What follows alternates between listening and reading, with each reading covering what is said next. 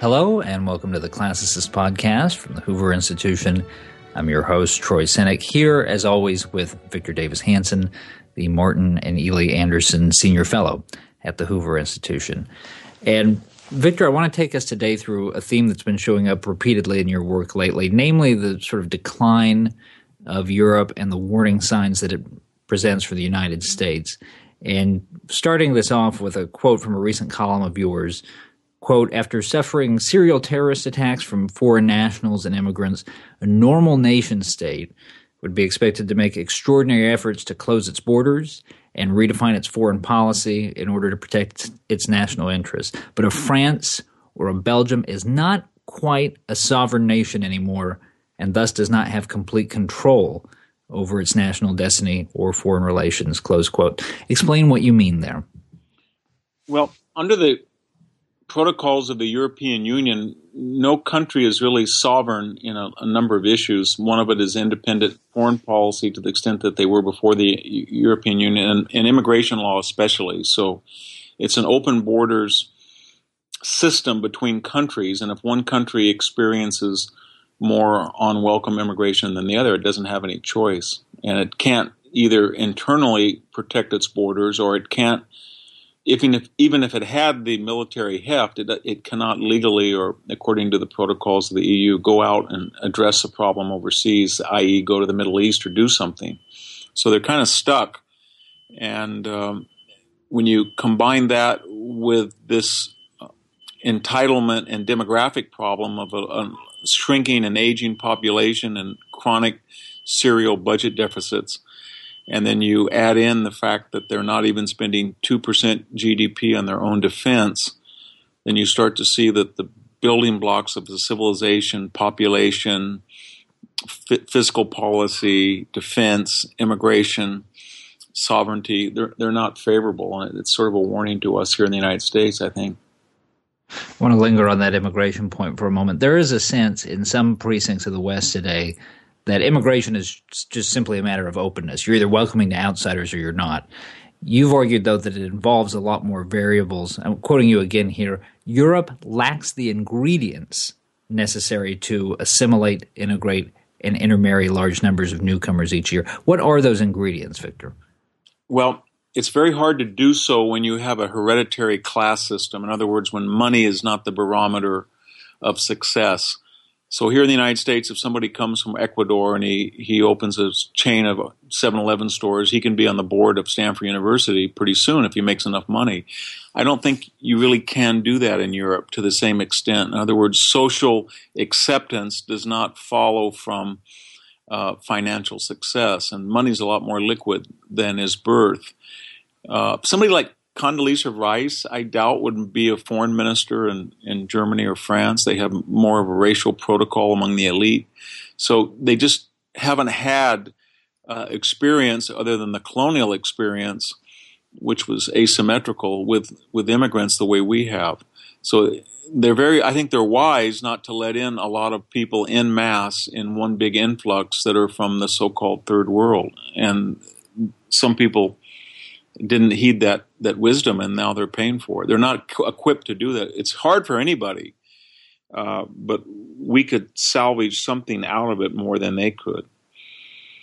There's another interesting notion running through your writing on the immigration topic that I want to tease out here, because in both the European and the American context, you argue, and correct me if you think I'm overstating this, but that the political left finds it useful to bring in downscale immigrants because they can use them to argue that there are fundamental inequities in, in Western society. Is that is that a fair distillation of the argument? Yeah, I think about 1980, the existential questions in the West were largely solved. I mean, by that I mean workers workers compensation, disability insurance, old age pension, Social Security, uh, accessible health care, minimum wages unemployment insurance. And so what we saw after that was not efforts to ensure equality of opportunity, but to ensure an equality result.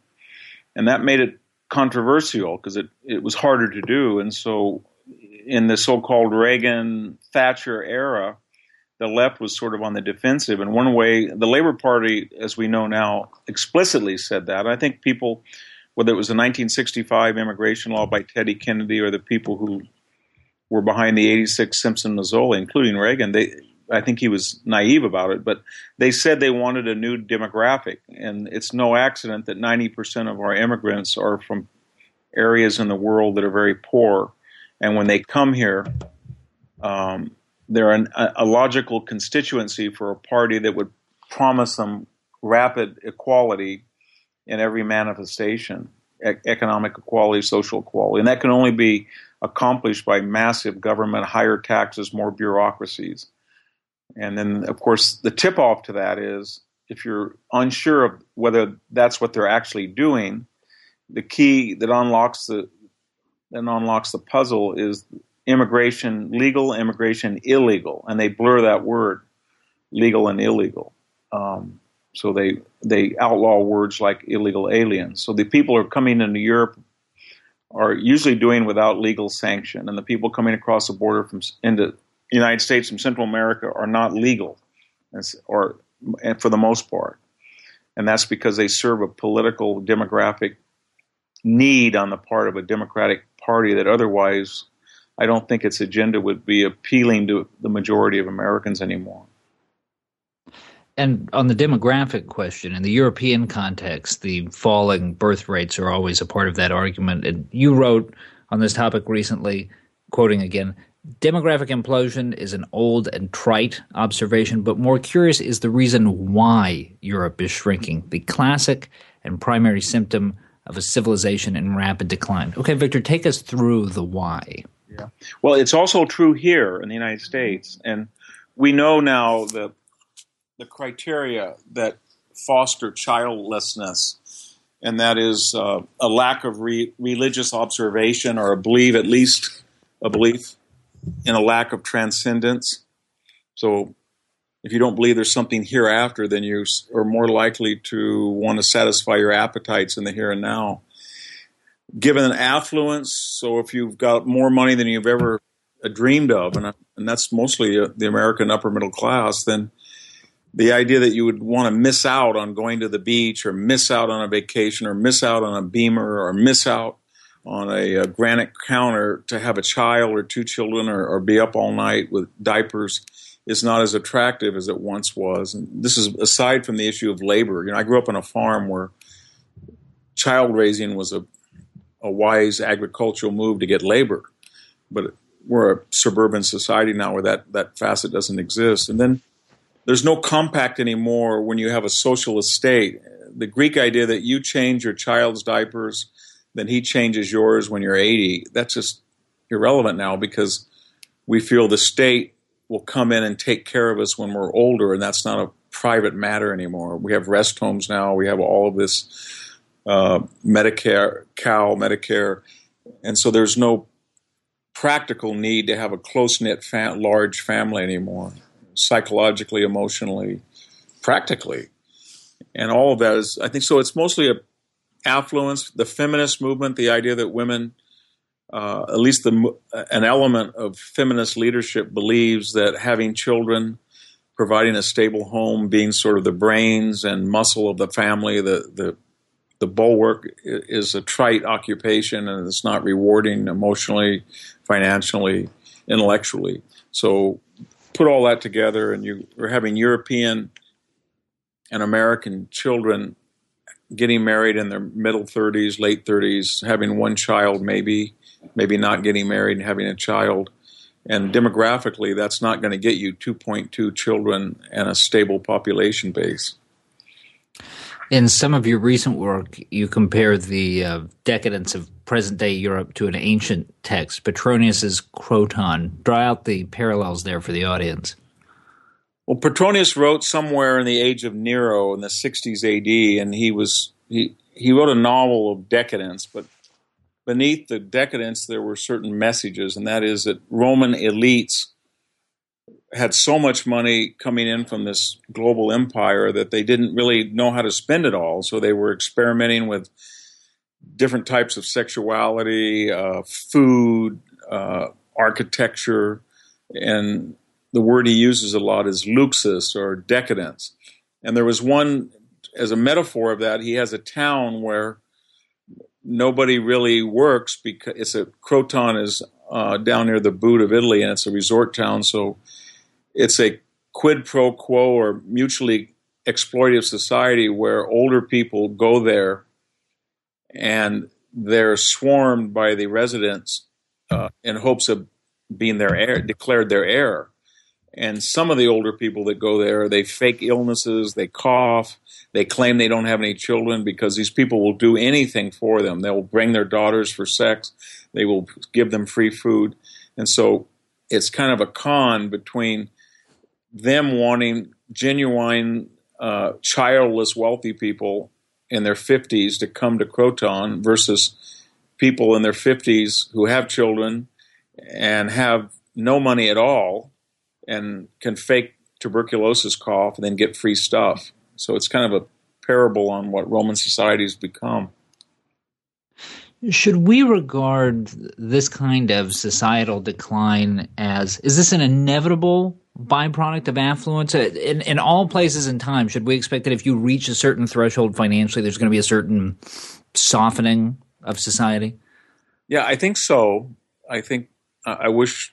I mean, people far smarter than me, whether it's Plato or Aristotle, or even the German nihilists like Nietzsche or Hegel or Spengler, they all saw something there that when life doesn't become elemental, or there's not a challenge, or you're not building a, a business for your children, or you're not planting an orchard that won't come into production until you're dead, or you're not adding a porch onto a house that your grandchildren are going to that that people are not necessarily uh, responsible individuals that they will spend that time and money and labor and capital on indulgence rather than investment and you can see that through a variety of barometers um, here in the united states you can see it with the collective annual deficit or the aggregate national debt or the pension systems that are insolvent, but they all reflect a common denominator that people would rather spend now um, than save for later on and for their children or for their um, subsequent generations.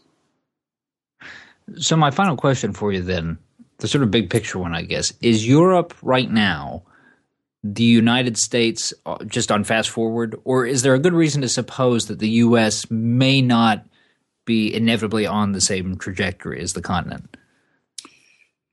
Well, we were different because we were a multiracial society. We had no class system. We had a huge frontier, and we were uh, equal opportunity, can do society. That was our ethos. That we're not going to try to be peasants in Europe that revolt against their, their landlords. We're not going to have Bismarck's social net and all that stuff. We're just going to be out, let people go out and make money in this big country, and they're going to make so much money and they're going to make so, so innovative that everybody's going to have something. And I think that's not so true anymore, especially as we have these postmodern, the environmental movement that takes irrigation water away from agriculture, loses jobs, puts it out in the ocean for a bait for the survival of a bait fish, or we we have sanctuary cities where we can't even arrest somebody who's a five-time deported felon. whatever it is, you get the sense that that mystique or that challenge or that getting up in the morning and wanting to doing something unique or building a dam or building a big building or that that's just not now it's let's refine it let's critique it let's uh, insure it, let let's invest in it. But it's not it's not the idea of materially building something, and, and there's a lack of uh, confidence in the culture or excitement. You can see that. I think that's part of the appeal for someone that the elites, for good grounds, think is unhinged of Donald Trump is that he actually builds something. At least he he goes to a place and says, "There's a hole in the ground. I'm going to build this big Trump tower. I'm going to put my name on it." And for a lot of people in the lower middle classes, they they think this is the guy who'll get the coal mines back working. This is a guy who get tough with the Chinese and let, make them buy our stuff that we actually make. And so there's a yearning for that, but there's a sense that I think that that age is over with and people don't like it, or at least a lot of them don't. Some do, obviously, or we wouldn't be in it. All right, that's the show for this week. Join us next week for the next installment of the Classicist podcast. And in the meantime, stop by hoover.org where you can read all of Professor Hanson's commentary. We'll see you back here soon. For Victor Davis Hanson and the Hoover Institution, I'm Troy Senik. Thanks for listening. You've been listening to Strategika, and I'm Victor Davis Hanson.